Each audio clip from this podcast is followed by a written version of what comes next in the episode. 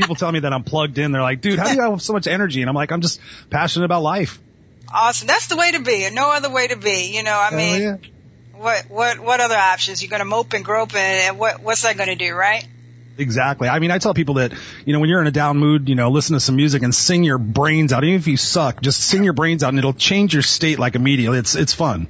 That's me. You don't want to hear me sing except in the bathroom, and that's the best time. Doesn't everybody sound good in the shower? You're just like, man, I have perfect pitch in the shower. Amazing. Give me a record deal. I sound awesome in the bathroom. Yep. Sing the smell. All right. All righty, Dave.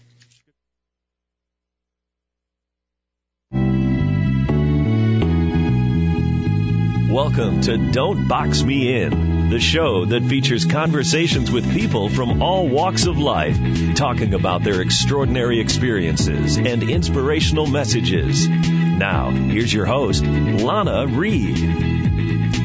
Well, hello. Like they said, I'm Lana Reed, and welcome back to another week's edition of Don't Box Me In.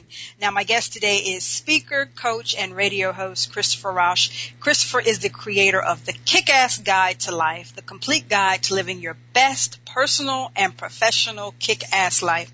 Now, he got this way after deciding he wasn't going to be a victim of his circumstances anymore, and Christopher changed the course of his life. He overhauled his belief system and seriously got down to business. As a result, he proudly earned a master's degree in organizational management, purchased 2 houses, and started his professional speaking and training career. And he says his favorite accomplishment is being married to the love of his life. Now, Christopher is here today to share the transition and his personal story and encourage us all to live a kick-ass life as well. So I'm giving him a big welcome. And Christopher, welcome to Don't Box Me In. Hey, Lana, it's great to be here. How you doing? I am wonderful, amazing, fantabulous. It doesn't get any better. I woke up this morning, and some people don't get that option. So I'll take what I get. I'll take it. I love it, sweetie. I love it. Awesome. So let's get right into this, because I have found doing this thing for the last 3 years and my hour goes so fast, and I got to get everything in here. So let's just start off here. You are born and bred in Los Angeles. Did I read that correctly? Yep. I was born in Inglewood.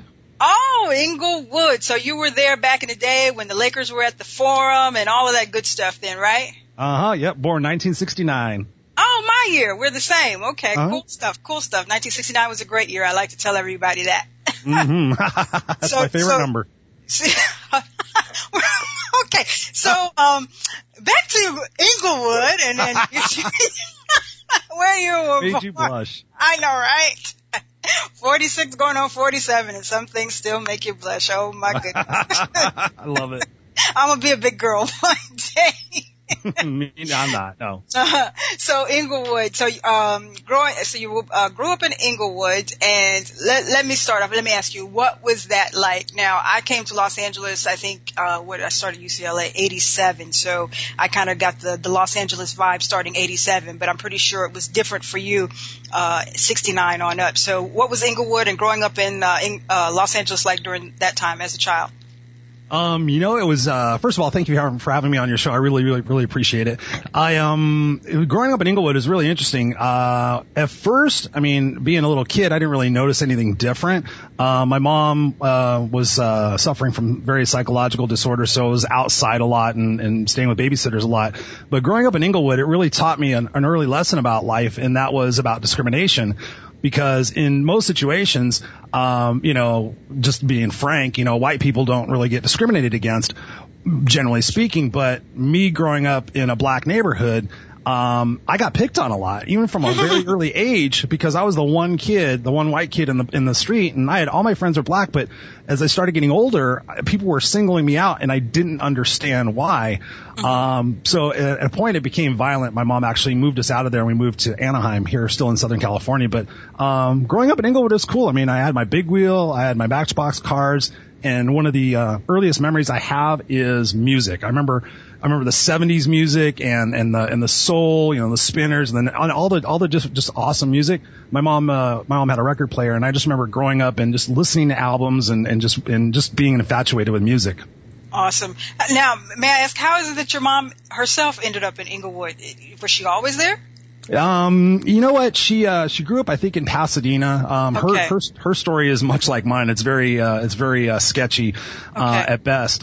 She grew up in an abusive household, but, just wound up there. It was just a, lower income neighborhood and, just fighting to stay alive. Okay. Now, your mom and your dad, what was the relationship like between the two of them? My dad, I call him, I won't say that. I usually have a colorful term for him. I never knew him. He was actually married, so he was having an affair on his wife, with my mom. My mom, tended to like, married men.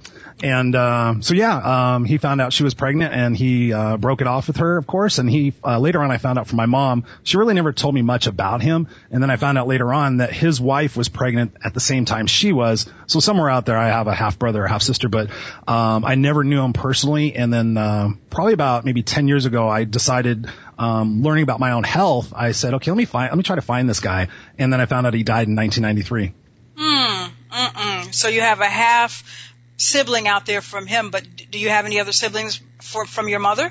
Yeah, you're gonna start putting the pieces together. My, I have a half sister, same mom, different dad, and a different dad, not my dad. And I don't have a relationship with her anymore either, but, I wish her all the best. It's just interesting. So I consider, honestly, and this is not even a joke, my brothers and sisters out there are the people that are in my social media group and my family, here in Southern California, all the friends that I have. Those are my brothers and sisters, because I tell people that just because you have somebody who's blood related, I think, and I don't know, you tell me what you think, that you have to earn that right to be called mom or called dad or called sister. And if you don't live up to what that relationship truly means in the blood sense and the family sense, then I just, I have amazing brothers and sisters out there who are not blood related, but they're definitely my family. What do you think? Awesome. I agree with that full-heartedly, because, I'm an only child, so I'm coming from the background, like, I don't have brothers and sisters, but throughout the course of my life, I have a lot of people that surround me that are like brothers and sisters. I've created these family relationships, and there's no bloodline exchange at all, but they're more loyal, more, go-to for me than some people that I actually share a bloodline with. So, I'm so on the same page with you. It's really, you don't get to pick your family, but, we have some picking choice in our friends, and sometimes those are better choices for us sometimes. So, Amen. Totally agree with you. Now, so this sketchy part, growing up, with your mother here, since you were the only one, I'm assuming, well, am I getting that right? You were the only kid floating around with your mother in this early time in Inglewood, or? Yeah, you know what? To be honest, Lana, it was my sister a little bit, and I think that's where some of the problems come around. Is my sister would stay with us, and we were poor, and my mom was on welfare. We had to take the bus, but every couple of weeks she would go stay with her dad, and her dad was wealthy. So for her, and as I've gotten older, it's so interesting. As I've gotten older, I don't resent her as much, because in being a kid, it's like, okay, I get to go hang out with dad, and I get clothes and I get all this stuff. But then when I go back to mom's, I have to take care of my baby brother. I have to raise him. I have to do homework. I have to do chores. So she wasn't around much. And then she finally permanently left when she was about 16 years old. Okay, I see. Now, I was reading your bio, and it's just a fascinating story. I always appreciate where people were and how far they've transitioned and where they are now. You mentioned in your bio at some point that your mother considered putting you up for adoption, and I'm curious as to what was going on with her at that time, and what stopped her, what brought her to that point. You know what? That's a really great question, Lana, because my wife and I right now have just finished the approval process for adopting. We want to adopt a baby. We can't have kids ourselves. So it's really interesting, because you go through that process, and birth mothers have the right up to 72 hours after they give birth to change their mind. In some states, it's actually 28 days, which is absolutely ridiculous, but that's another story. My mom had my sister, and then apparently she had a couple of miscarriages, and she had a couple of abortions, so you can kind of put the pieces together a little bit more. And then she told me later on, she goes, I got pregnant after you, but I had an abortion, so I would have had a brother or sister. But she said, I was going to give you up for adoption, and I said, well, what happened? And she says, you know what? She goes, I gave birth, and I didn't want to see you. And the nurse said, do you want to see him? And she goes, something just said, let me just see him so I can just kind of wish him a good life. and which I appreciated her for that in the respect of, you know, she didn't want to put me through what I wound up going through. And she said, she took one look at me and she said, she goes, I just looked at you and I thought, it's just you and me, kid. And that's actually the title. My mom's been passed away now for, going on 5 years. And, that's going to be the title of a book I'm working on. It's called It's Just You and Me, Kid, the story of a mother and son who, were dysfunctional, but friends and took care of each other. Me more taking care of her than her taking care of me. But, so I tell people that when we're going through the adoption process, my wife and I, they're like, doesn't that scare you that a birth mother would change their mind? And I firmly believe that everything happens for a reason, and what doesn't kill me makes me stronger. So I wouldn't begrudge a birth mother saying, you know what, I'm going to keep my baby. It would obviously crush us, but, you know, at the end of the day, whether you do or you don't, you know, everything happens for a reason. And I wouldn't trade all my experiences for anything, because it made me the man I am today. Awesome. Well, first of all, congratulations to you and your wife on soon-to-be parents. So, you know, I have a 21-year-old, so I'm going to tell you now that it's an awesome and frustrating and rewarding experience. Especially at my age, I'm like, oh my gosh, it's going to be fun. Get you a lot of coffee and a lot of Kleenex and everything, but it is an amazing experience. Parenthood is a wonderful, beautiful thing. I will tell you that. And also, you know, your mom's not with us, but thank you to her for making that last minute judgment call, because as painful as it is, we get to experience Christopher now, and I think that's a beautiful contribution to this world. So thank you. Awesome, a story there. So your mother, like, she was going through some things, clearly, from the story that we're gathering. Also, at some point in time, we realized mom has got some mental health issues. How young were you when you realized, like, something was a little different with mom? Lana was probably about four. What was really interesting is, in Inglewood, the house we lived in, there was a house behind us, and my mom, of course, befriended the gentleman that lived there, and, they soon started dating, and then something happened. And at the time, I didn't really realize what it was. I went to go stay with his parents for about 2 or 3 months. And it was so funny because we don't remember what we don't remember. And every once in a while, I get these flashbacks. And then I finally realized, I'm like, wait, I was there for quite a while. And so before she had died years ago, I said, remember I stayed at Jim's parents' house? What was that all about? Well, I found out that she actually, according to her, my mom was a fibber, to say the least. She said she self-admitted her to a psychiatric hospital because she was trying to commit suicide. I think later on, because I don't have anybody to talk to about it, I think she was actually probably committed.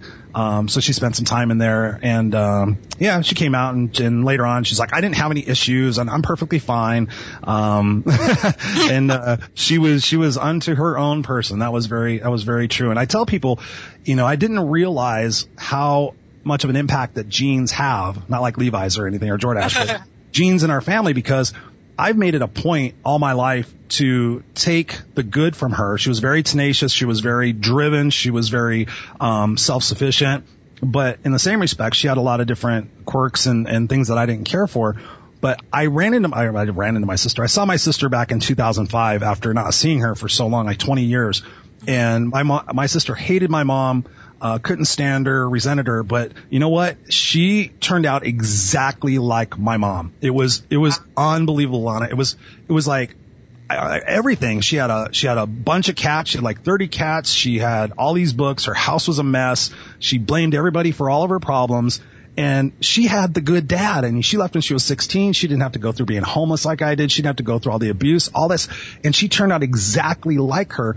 And then, I tend to get wordy, so just cut me off anytime. But yeah, it's just crazy. I'm enjoying it. And it's just a true example of sometimes that, people always want to say, well, those that, have the best experiences and the best opportunities in life always, have the good path to travel. But sometimes, trials and tribulations, make us stronger and make us better people. I mean, and that's a true example you see between your sister and yourself. It's like, okay, she had the easier road. You had the tough one, but you ended up in a better place, I'm assuming, than she did. Oh, absolutely. Absolutely. Yeah. Thank you. It's just, I mean, that's what one of the things that I got into to the personal development side of things, because I got so sick of seeing my friends, you know, like, oh, I don't know what to do. And it's my teacher's fault. It's my parents' fault. My dad never treated me and all these stuff. They were just blaming all of these people. And I'm like, take responsibility for yourself. There are books, there are, back in the day, cassette tapes, there's so much information out there to correct your behavior and correct your attitude. And at the end of the day, you can sit there and say your story is miserable, but, you know, just take a look around. I mean, there's people in impoverished countries, you know, that don't have running water. I mean, there's so much opportunity out here, but people just sit there and they live in their own crap world, and they're a victim instead of being a victor. It drives me crazy. And that's when I got into personal development, just decided, okay, I want to change the world. I want to tell people that no, you don't have to be a victim of your circumstance. You can change your mind, you can get education, and you can be your own person. There you go. It's all up to your personal choice. You can either sit in it or you can rise above it. Amazing. Yeah. Christopher, yeah. We're going to take a quick commercial break. Hang in there with me. We'll be right back right after this. Awesome. Thanks.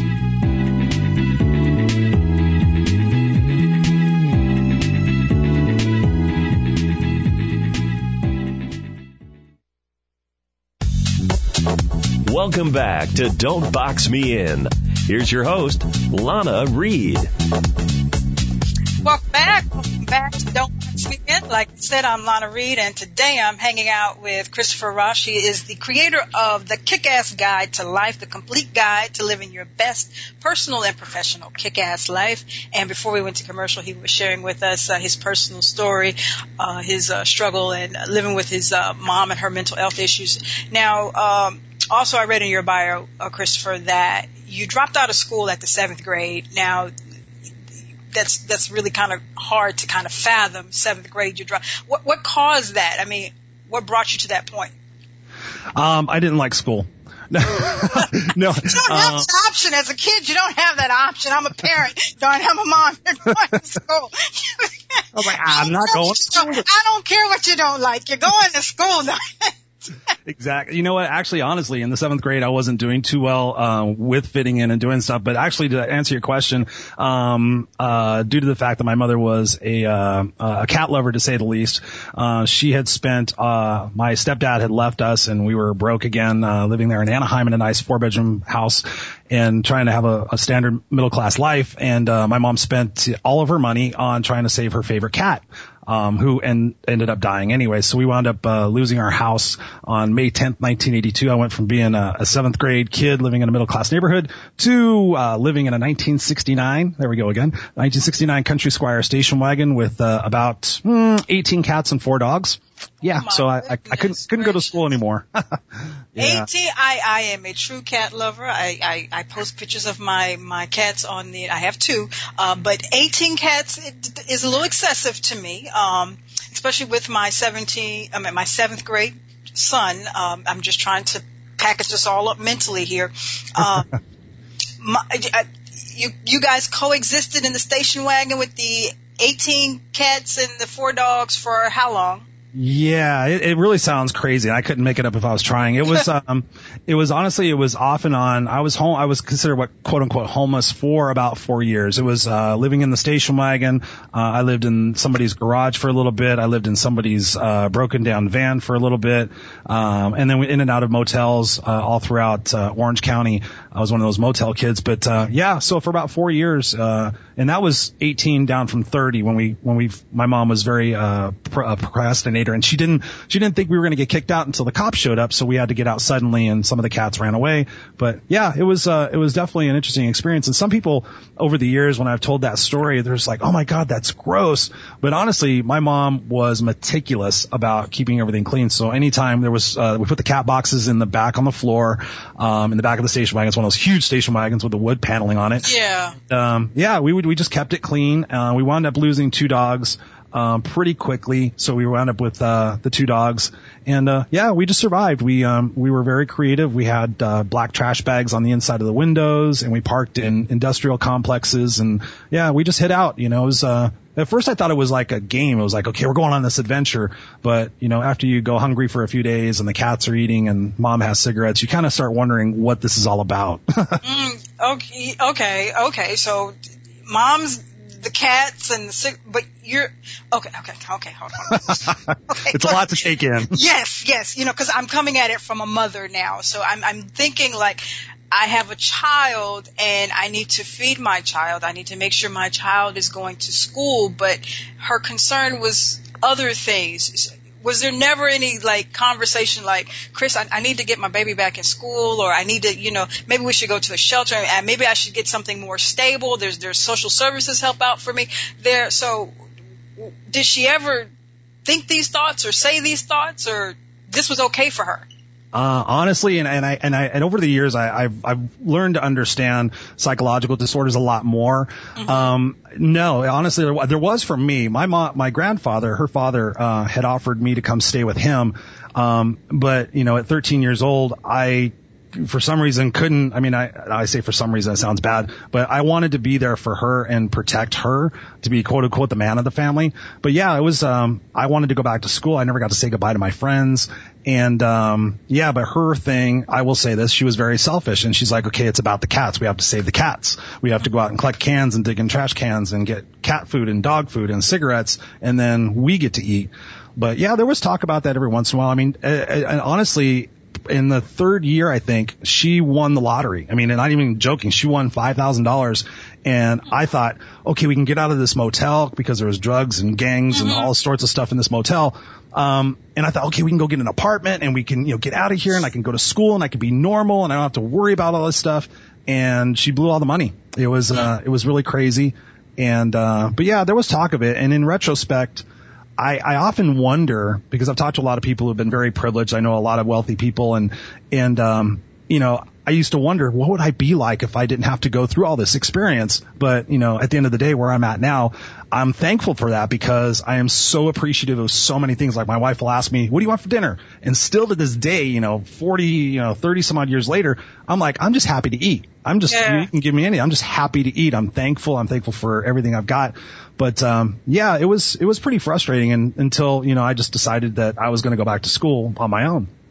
Oh, and listening to you, it's so funny, because one of the things I often say to people, everybody's, oh, Lana, how are you doing today? I said, I'm wonderful, because when you put it in perspective, somebody last night, they went to bed and they didn't have a roof over their head and they didn't have food to eat. And, I'm in such a different place. So I have nothing to complain about. And, listening to you talk and the enthusiasm and the appreciation for, like you said, just to eat something. Mm-hmm. There's so many people walking around in this world just so privileged, and they just do not appreciate what it is that they could not have. And it's just amazing. It's just amazing. And like I said, to come out of your situation and have such an overjoy, abundance for life, I think that's a beautiful thing. Thank you. It's, it's so interesting, Lana. It drives me bananas, because people sit there and complain about something. And, I think I started this last year. Things just pop into my brain, because I want to use, analogies for people to kind of get it. And I remember this person was just complaining up a storm. And generally I don't offer my opinion unless I'm asked. Mm-hmm. And I just blurted out and I said, hey. Pump the brakes here for a minute, pal. Did you by any chance go to a particular place in your house or your apartment and turn a thing and hot water came streaming out of the wall? Did you by any chance have that experience today? And the person was looking at me like I was crazy, and I said, you turned something in your house and hot water came out. That's pretty friggin' cool, right? I mean, there's people out there who don't get to take a shower. There's people that have never seen clean water. And here you are, bitching about this and that, and you have running water. Life is pretty cool. Life is pretty kick-ass, right? And the person looked at me and he goes, you know what? I never thought of it like that. There you go. And I said, well, think about that. I mean, even to the point, I've got some back issues, well, a lot of back issues. So I'm in constant pain. And every once in a while, I admit this, I'm very transparent. I'm very authentic. I am not the most positive person all the time. I generally am.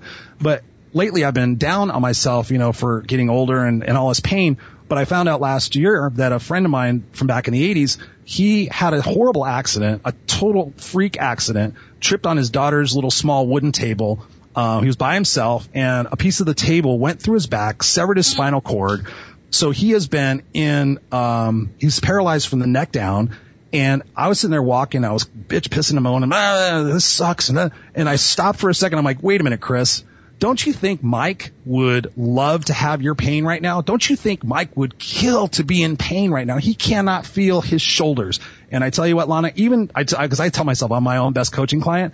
In that moment, I shut up. I have not bitched about it since. I was like, you know what? I have pain. I can feel. That's pretty cool. And it's just it's all about perspective.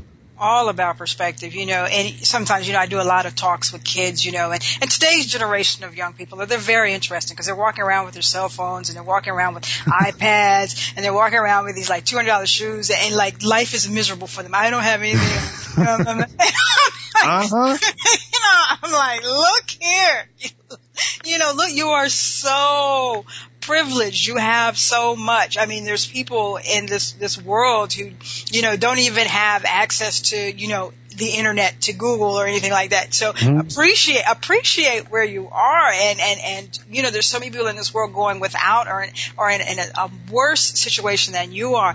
And, you know, like I said, it's just, you know, I think we're living in a culture of entitlement, you know, that's a whole different conversation, but you know, and you know, you being the new parent that you're going to be. So hopefully you can, you know, raise somebody who's not really, you know, feeling like they're entitled and privileged, you know, but yeah, you know, these kids today, you know, and it's just like, appreciate, you know, these things that you have and put it all in perspective because you don't have to have these privileges. You know, you really, really, really don't. It's so true. You are bang on with that. I do. I mentor at-risk kids also, and it just blows my mind because I mean, like, there's no reason for anybody in this. I shouldn't say the whole entire world, but anybody with internet access should not be complaining about something because it's. I mean, it's so amazing. You can go on Google and you can say how to get out of financial despair, how to underwater basket weave. I mean, there's so much resources out there. I just got a guy the other day. He was moaning about his financial situation. He's like, man, it sucks and blah, blah, blah. And he said, I don't know what to do.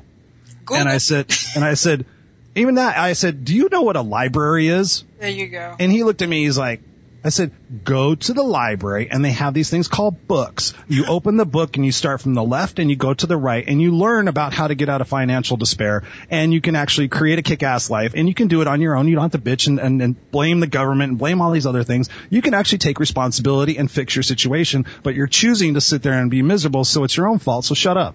There you go. There you go. You know, a lot of times, you know, people just want somebody to, I mean, I guess some people just feel comfortable. Woe is me. I'm the victim or whatever. And you don't want to take responsibility. You don't want to hold yourself accountable saying, I am in this situation because I choose not to take the necessary steps to get myself out of this situation, you know, and, you know, like with the guy you were talking about, it was more comfortable. It's easier for him to say, you know, I don't, and then this is the world is miserable, you know, and you're like, shut up.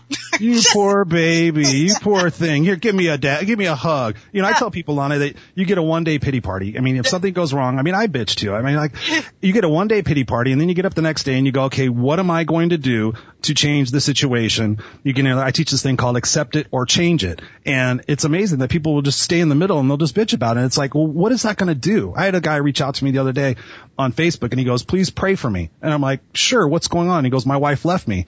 And I said, well, I could pray for you, but why don't you actually consider going to counseling? Why don't you go consider reading a book about this and learning how to deal with a teenage daughter? Why don't you go take responsibility instead of just like putting it off on other people like, oh, pray for me. Will that work? It was just, it blows my mind, Lana. It's so incredible how people are just like sitting around just going, oh, poor me. Let me watch the news and get really mad about stuff that I don't have any control over. Sorry, I get very passionate about that stuff. There you go. No problem. I'm there with you in the same boat. Looking at the time here, we're going to take a quick break, pay some bills. We'll be right back right after this commercial.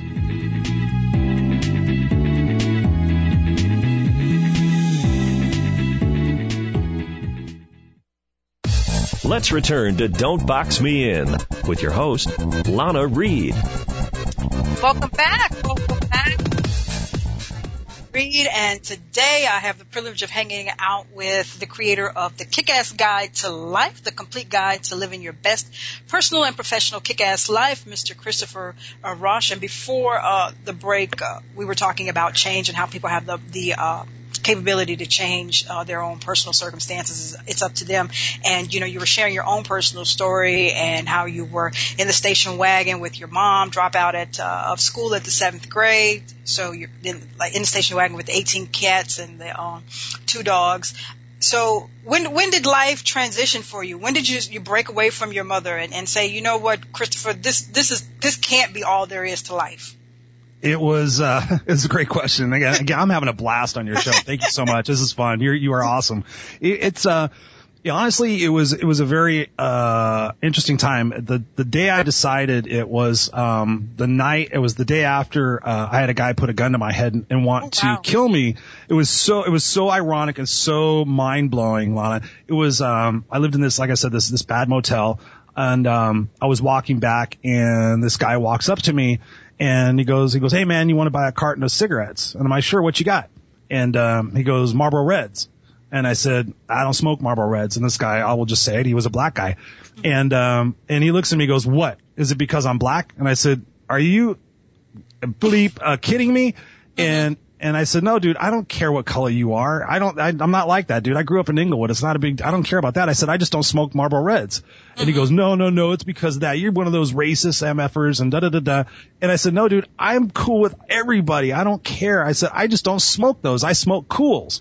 Well, anybody who, I mean, stereotypically speaking, I hit a nerve button. He's like, oh, so you're making fun of me? And I said, I'm like, oh, let me guess. It's either Cools or Newports, right? And he goes, what? Oh, so you, blah, blah, blah. And then all of a sudden he pulls out a gun and he puts it right to my forehead. He goes, I should just blow your MFing brains out right now.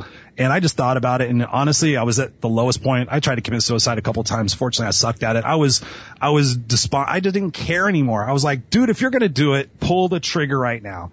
And I thought about it and I was just like, what did I just say? And I'm like, I don't even care. And then fortunately, my other friend, Dwayne, came running up. He's like, dude, leave him alone. Him and his moms are cool. Leave him alone. And I said, dude, seriously, if you had a carton of Cools, I would have bought it, you know, but I just don't smoke those things. So the next day, to answer your question, I was sitting on the stairs and I was just looking at everything. I mean, it was something out of a movie. It was, you know, the prostitution, the drugs. There was cop cars, you know, crazy people talking to themselves. It was just an insane asylum. And I thought, Chris, there are going to be 2 ways you're going to get out of here. You're either going to die or you're going to go to jail. Or, sorry, 3 ways. I can't count. I'm horrible at numbers. You're either going to die, you're going to go to jail, or you're going to take responsibility for yourself and get out of here. Your mom is not going to do it. I was 17 years old, and I was still taking care of her. I was working 2 jobs. I was doing everything for her, and I thought, you know, when is it my time? Yes. And I didn't see it changing. She won the lottery and everything. So I just decided that I was going to do something. I didn't know what. So ironically, the universe works in mysterious ways. Me and a friend of mine that also lived at the motel, we went to our job. One of my jobs was telemarketing. And this is going to sound creepy, but it's not. We telemarketed out of this guy's apartment in Huntington Beach. And so we show up to work one day. It was not porn. It was roofing appointments. And so we show up to work that next morning. And his name was Norman. He was a super cool guy. Kind of weird, but he was super cool. And he goes, hey, guys, I got some good news and I got some bad news. And I said, well, I've had enough bad news to last a lifetime, so why don't you just give me that first? And he says, well, the bad news is I'm going to close up shop and I'm going to move to Texas. Oh, wow. And I was like, and it was a pretty good money. We set roofing contractor appointments, and we got a percentage if they closed the business. And I said, all right, well, what's the good news? And he says, you know, I know you guys are living in that crappy place. What I'm going to do is leave you my apartment, so that way you don't have to save up for a down payment, you know, and first and last and all that stuff. I'm going to turn the lease over to your name so you guys can move out of that place and have a nice place to live. Cool. And I remember, Lana, I looked at Robert and I was like, oh, what? Cool. I'm like, Huntington Beach? You know, yes. I was like, wow. Primo real estate. Awesome. Oh, his apartment was awesome. It was beautiful, wooded apartment complex. Yeah. And we were like, we could do this. And we can get, you know, your brother to come live with us. And we were excited. We were jumping down like 2 little girls that just got like, you know, new hopscotch equipment or something. It was insane. So I go back to the motel that night and I tell my mom. And I said, Mom, guess what? Norman's going to be moving and me and Robert can take over his apartment and I can get out of here and, you know, da-da-da-da-da-da. And I thought, I don't know what possessed me to think this way, Lana. I thought, for once, she's going to say, you know what? You should do it. You should go. You've been in this mess. You've nearly been killed twice. You've been carjacked once. I mean, it's just a matter of time before something bad is going to happen. I was stealing. I was doing all this stuff. And instead of saying that, she says, "Oh, really? Well, that's pretty selfish." And she started calling me all sorts of names and, "Oh, you're this and you're that." And Lana, I was like, "What the heck?" Yeah. I said something different, but I said, "What the heck?" And I thought, if I don't take care of myself, who is? That's and right. So I sat there again and I thought about it and I thought, you know what? I got to get out of here. So I told my mom, I said, "Listen, I'm going to leave this situation. I'm not leaving you, but I have to move on. I have to do something with my life. You are a grown woman. You've had all opportunities to do these things. I need to do something. I do not want to wind up dying here." And so, of course, she was very mad. She tried to have me arrested for stealing my own car because I took the one car we had. And I moved out, but I went there every single night. I still helped her take care of the animals. I still gave her money. She wound up become self-sufficient. I learned about codependency because I was doing everything so she didn't have to do anything. And once I left, she became stronger again. She got a job. And when I moved out, it was like I'd been born again. It was like, "Oh my God, I have my own bed. I have a real bed." Wow. And it was amazing. And then I got around some really cool people and just continued changing my life. Okay. So at 17, you're out on your own. Did you go back to high school? Because you have to somewhere finish this high school thing, right? Yeah. Yeah. It was interesting. I met this girl who became my first wife, who I'm still awesome friends with. I started dating her, and it was like I had a girlfriend, and it was, you know. And then she's like, "Oh, I want you to meet my parents." And, you know, here I am, this long hair rocker dude that smokes cigarettes, smokes weed, and, you know, drinks and. You know, I'm like Mr. you know, grown up adult guy, right? And so I went over to their house, and they lived in Fountain Valley in a really nice house, and he was the president of a trucking company, and I just thought, "Oh no." I didn't know any different. I mean, I really, you know, I just didn't know any different. And he would tell me after a while, because he knew we were serious, he would say, "You know, you need to go back to school, Chris." Mm-hmm. And I said, "Huh? I'm 18 years old now. How am I going to go back to school?" And he says, "Well, there's this thing called a GED. You can go back and actually make up high school, and then you can go to college." And honestly, Lana, I thought, this dude is cracked. You don't know what the real world's like, man. And I tell this story because I loved my girlfriend at the time, and I still do. She's a great lady. And I thought, okay, well, I want to keep dating her because this is really neat, having a life and being able to have nice things. And so I went and I checked it out, and I went back and I got my GED. I wound up spending, like, it took me a couple of months. It was really amazing. I guess I'm really smart. I went back and I got my GED and I graduated, and I thought, all right, I did it. You know, yeah. I've got this piece of paper. And of course, my mom she could care less. And I was like, okay, that's kind of interesting. Her parents were off the hook. I think they threw me a party. I can't remember. And then he says, "Okay, well, you got to go to college." And I said, "Me? Go to college? What? Are you crazy?" I was still working two jobs. I was still trying to take care of my mom. I was finding my newfound freedom. And, so I went to Golden West Community College there in, I think it's Huntington Beach. And yeah. I started taking a class, and, I stuck with it and committed myself, and kept moving forward. And like you said in the intro, earned my master's degree I graduated in 2000, and it was in each one of my graduations, you know, going back to my mom a little bit, each one of the graduations, I had to beg her to come, and that broke my heart. I mean, when I got my master's degree, she was like, "Oh, I have to work that night." Mm. And I was like, seriously, I was a homeless kid on the street just a few years ago, and here I am getting a master's degree. Nobody in our family has a master's degree, and you're not going to come? And I said, "If you don't come, I will never speak with you again." And, you know, she showed up. She almost didn't show up to my first wedding either, but she did. I'm pretty convincing when it comes to it. Like, you want money? You want to take care of your cats? You want me to report you? Okay, show up to my damn events. I just want you to come to your son's graduation, Mom. Come on. You know, listening to you talk about your mom, I mean, I think it would be quite natural in the process of human nature, in the process of our personal growth and our evolution. I'm assuming there was a point in Chris's life where, you know, I wouldn't be here if it wasn't for Mom, if my dad did this and so. Was there a time in your life where you were kind of blaming others for your screwed up situation? You know what? Not really. Okay. I really have never been that type of person. Okay. I'm sure at one point, going back, because my memory is like a turnip, I would think so. But I think from that point when I made that determination in the motel to leave, as far as I can see, you know, sometimes we don't see what others can see. I have always been just self-sufficient. I've been driven. I have been resourceful and try to think of those things. In relationship terms, I would blame my mom in some respects because I was very, very sarcastic. I was very, not mean-spirited, but I was just very blunt and honest, and I got that from my mom. But again, going back to what we said earlier, I started reading. That's how I got into personal development. I started reading these books and trying to, okay, how do I have positive relationships with people? What is communication? What is, the give and take and the listening versus hearing? And I just started opening myself up. So I didn't sit there and say, okay, well, it's because of my mom and that's the way I am.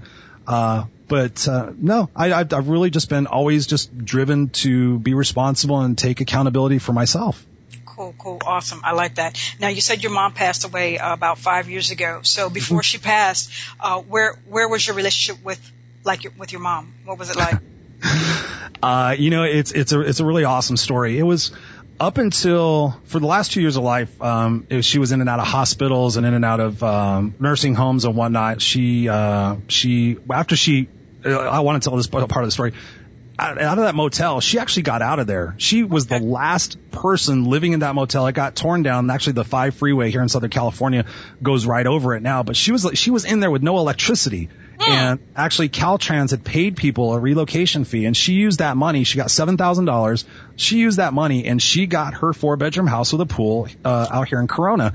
So, I mean, talk about persistence, and that's what she wanted. She goes, I want a house with a pool, and by golly, she got it. She wound up losing it again. She wound up losing her second house. And so I got her a travel trailer to live in. Okay. And she got sick. And then I was there for her. I took her to her doctor's appointments. Unfortunately, she from her smoking, she got atherosclerosis in her arteries. And so she wound up getting a leg amputation. She had a bunch of different procedures. And so she was really, really sick up until about 2 or 3 weeks before she died. She died 2 days after her 69th birthday. She said to me, she goes, I know I haven't been the best mom, and I know I've put you through a lot, but I just want you to know how proud I am of you, and you've done it, and I am so proud of you, and I love Barbara, and that's my second wife now. Uh-huh.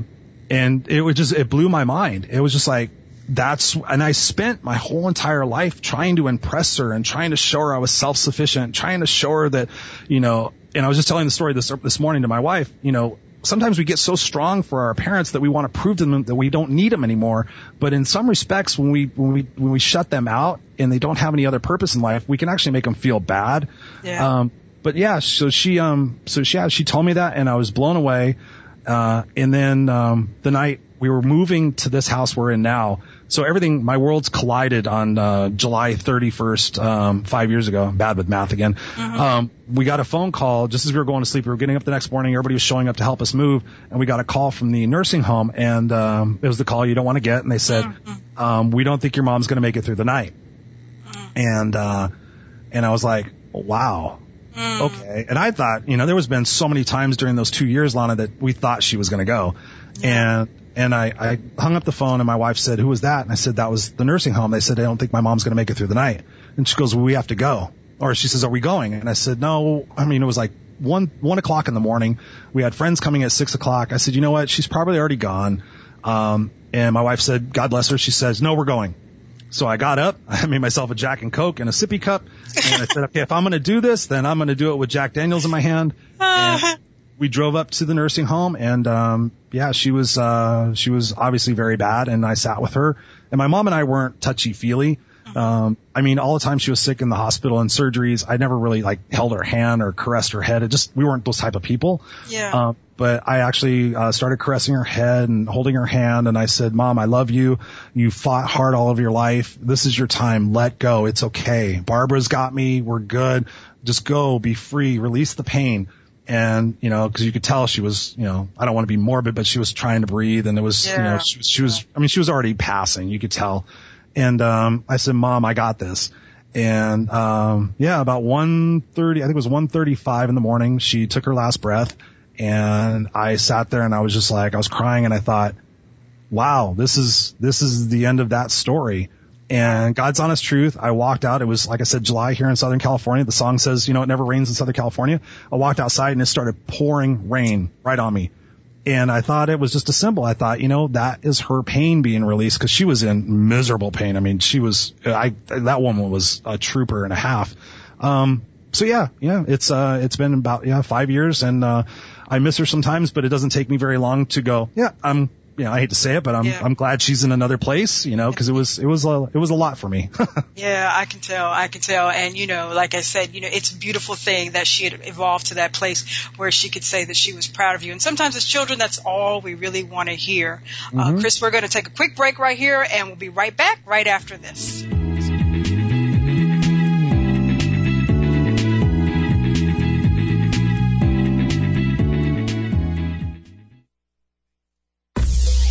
Welcome back to Don't Box Me In.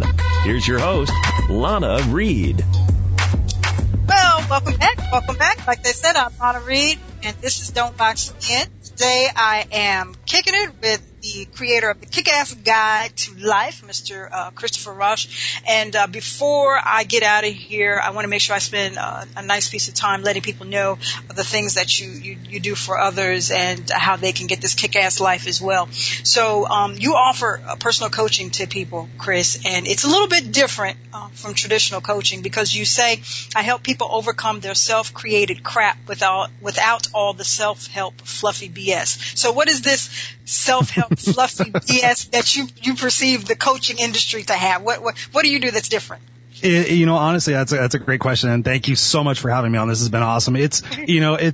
I started off doing suit and tie speaking and coaching. I was, I thought, okay, motivational speakers, you know, wear the suit and tie and they get up there and they have their hands, you know, doing that little pose. And I did that for a while, but I came off stage one day and I thought, you know, I was at a speaking event and everybody was just like me. We wore the blue suit with the red tie and the shiny shoes, saying the same stuff. Yeah. And I thought, you know, at heart, I'm a rocker. I'm a biker. I love to party. I'm a fun guy. I don't want to sit there and put the suit and tie on and go up there and pretend I'm something I'm not. So I joined a mastermind and I got around some amazing people. And I said, you know, I want to do this thing. Actually, the first thing I called it was the Blue Collar Guide to Life, because I'd work with blue collar people and I just resonate with that. And that part didn't go over too well because people would say I'm not a blue collar person. But I said, no, it's more just kind of like the fun mindset kind of thing. So I changed it to the kick-ass thing. And honestly, I was seeing a lot of these people out there that would say, okay, we're going to spend the next 4 months, and what we're going to do is we're going to help you on. It was just like this. It's like, okay, I'm a very direct person because I love people, not because I'm mean, but it's like, okay, if you want to get to point B and you're at point A, I'm going to be the guy that's going to hold you accountable. I'm going to be the one that's not going to take your BS and sit there and say, oh, okay. I'm going to sit there and say, okay, how bad do you want this? I mean, honest to God, I got a guy to quit smoking because I used his daughter as a visual representation of, okay, do you want to see her walk down the aisle? Do you want to see her graduate high school? Do you want to be a grandfather? Well, if you're choosing to smoke cigarettes, then you're saying no to your daughter. So I want you to have a conversation with your four-year-old daughter and tell her that you don't love her as much as you love your cigarettes. That's like the encapsulated version. So my thing, Lana, is that I find out what the people want. I help them discover what their why is, because I firmly believe that when you have your big enough why, you have your big enough how. And so I don't want to waste people's time. I don't want to sit there and say, oh, okay, we have to do a 12-month coaching program. I've helped people in as little as 3 months. I've helped people in as little as a month. I do 1-hour strategy sessions where, okay, you tell me what you want to do and let's get to the bottom of it, because I want to see people successful. I want to see people happy. I don't want to see people sitting there walking around thinking they don't have the ability to change their situation, because when you really get to that when you get that confidence and you get that unstoppable attitude, there's nothing you cannot do. I mean, look at me. I've had such an amazing life. I've met my mentor, Les Brown. I've met famous people. I've gone on stage in front of thousands of people.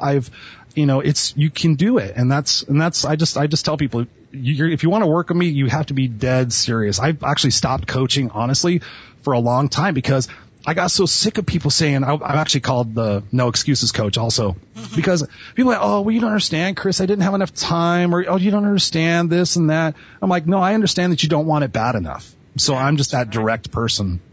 That's right.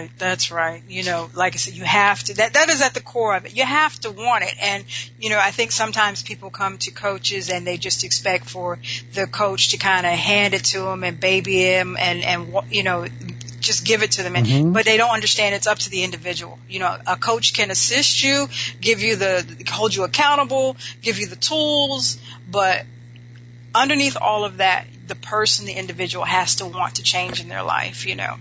It's huge. And you know what? This is sad because I used to do it. I didn't do it for the money for a long time. I did what was called pay it forward coaching. Uh-huh. Where I just wanted to help people. So I would say, okay, it's not about the money, but if I'm helping you, then you have to go do three nice things for complete strangers and come back and tell me about it. Because that's what was for me. It was, okay, I'm helping people and I'm helping other people and I'm making this, you know, because I saw that movie Pay It Forward and I thought, I'm going to pay it forward coaching. And, It was amazing. It wasn't necessarily my coaching that was helping them. It was going back to what we talked about earlier, is them seeing other people in more messed up situations. They would come back to me like, Chris, I realized, you know, I went and sang for people in an old folks home. I went and delivered stuffed toys to the children's hospital. They came back and they were just like, you know, I've been taking my life for granted and now I'm going to stop, you know, complaining and I'm going to start doing. But honestly, people sit there and say, they want to say, oh, I'm seeing a coach, so that's my get out of free jail card. But they don't want to do the work, and that's why I do very selective coaching now. I actually go through an interview process to make sure that the people are ready to just let it go and get vulnerable and ditch their excuses and get on with life. Yeah, the coach has to be ready for the student has to be prepared for the coach. So, you know, it has to be a perfect fit. Now, I also want to mention to everybody that you have your own radio show. So tell us about that, and how do they connect with you for your own radio show? Actually, the radio show has been on hiatus for a little bit. Okay. It was called the Kick-Ass Radio Show. It's actually all the I was on for 2.5 years. Okay. All of them are available on podcast on iTunes. Okay. If they go to my website, they can. There's a link there. But yeah, it was basically I would interview somebody for an hour and say, you know, give us 5 kick-ass tips for living an unstoppable life, and you know, just got the opportunity to interview a lot of people. I put it on hiatus because I kind of took a step back from personal development, to be honest with you, to regroup my head, because I noticed, you know, talk about taking responsibility. I noticed that my ego was getting a little inflated because I was getting on stage and I was meeting these people. And I started realizing that I was identifying myself by whether or not I got likes on my Facebook post or I got likes on the videos I put out. So I took a self break and I thought, okay, let me get recentered, regrounded. So I'll be launching a podcast most likely, what are we at? The end of May. My goal is July 1st. I was trying to think of where I was at. So I'm going to do a podcast. I'm going to have you on it. I'm going to have lots of people on it. It's going to be shorter. My radio show used to be an hour. So I'm going to do it shorter and more condensed. But yeah, there's 2.5 years worth of episodes available through my website or on iTunes. They just have to Kick-Ass Radio Show.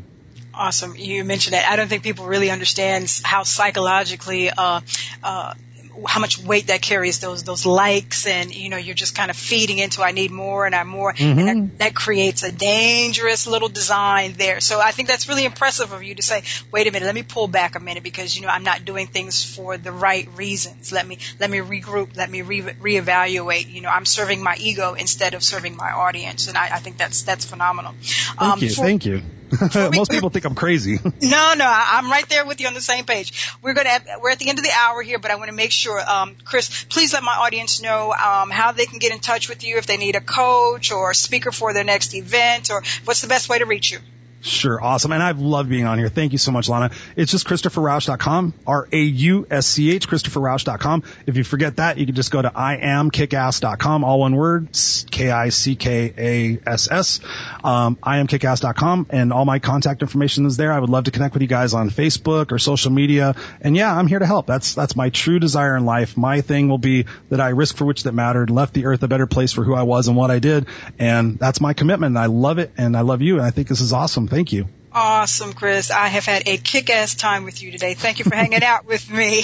Thank you, sweetie. You rock. Thank you.